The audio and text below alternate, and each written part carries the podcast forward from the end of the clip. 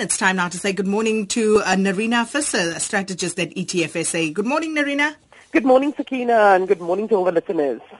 Now, uh, lots and lots to talk about uh, this morning, Nerina. But uh, let's start by looking at the mini budget today. And as we focus on Parliament and Minister Nene this afternoon, the latest domestic economic indicators point to a possible technical recession. What's your view? Are we in a recession at this stage? You know what, Sakina, I guess at the end of the day, it's a moot point whether technically we are in a recession or not. I think what is certainly clear is that we are in recessionary conditions.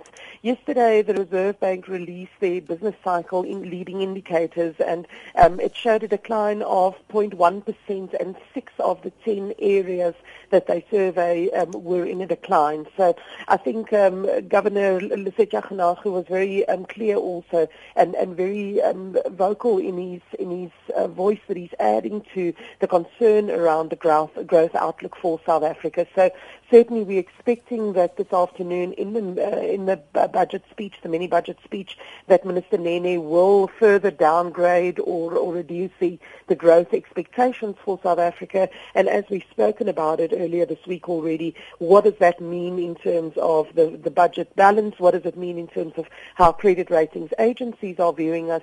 Yesterday we spoke about possible um, increases in, in tax that may be alluded to. Bear in mind it won't be announced today, but it might be you might mention um, things that might come up in February.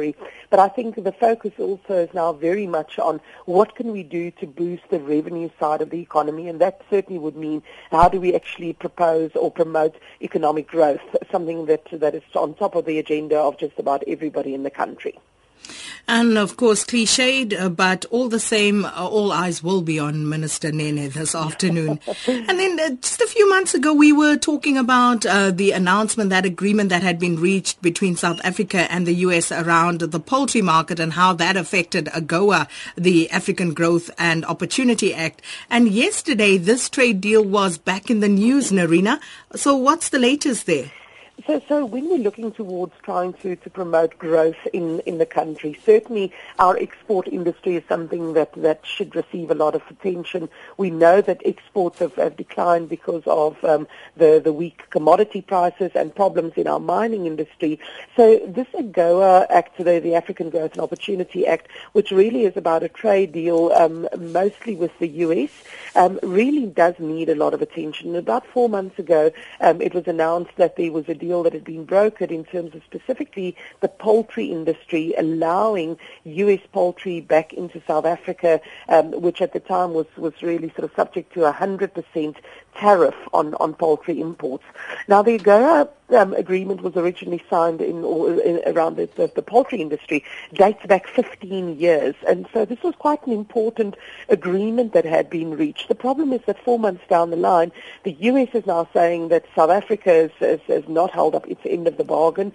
It has not um, put the necessary um, sort of things in place to, to, to exercise on this deal. And of course, South Africa is turning around, Minister Rob Davies, and saying, no, the ball is back in the US's court. So I just hope that this is something that can be resolved sooner rather than later because at risk is quite a bit of, um, of trade with not just the US but with other countries that are part of this, this um, agreement as well. And, and really we can't afford to be scoring own goals at a time when we are really desperate for, for any form of, of export and economic growth stimulus in the country. Interesting times. And um, of course, as an alternative to a focus on trade and export in the economy, um, can we just focus our attention uh, just for a moment on domestic capacity building, um, being the primary aim of the Industrial uh, Development Corporation, the IDC? They celebrated their 75th anniversary with a conference yesterday, Nerina. Uh, what were some of the key insights that came out of that? So certainly it was a very high-level conference attended all the way from the minister down to captains of industry and, and, and really an important gathering um, focusing on idea sharing.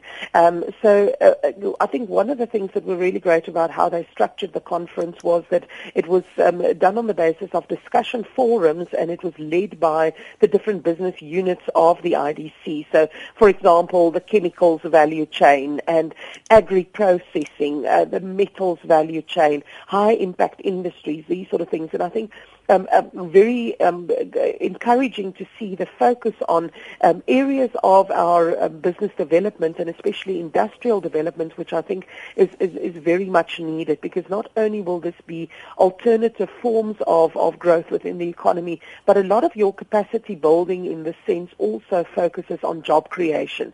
So a very encouraging conference that the IDC held yesterday, um, a great celebration, 75 years, and let's hope that they can continue to build on the on the big role that they have played in the South African economy and really sort of um, focus on, on, on the areas of our economy that, despite all the challenges that we face, can actually produce the growth that's necessary to avoid any form of, of negative um, outlook for the South African economy.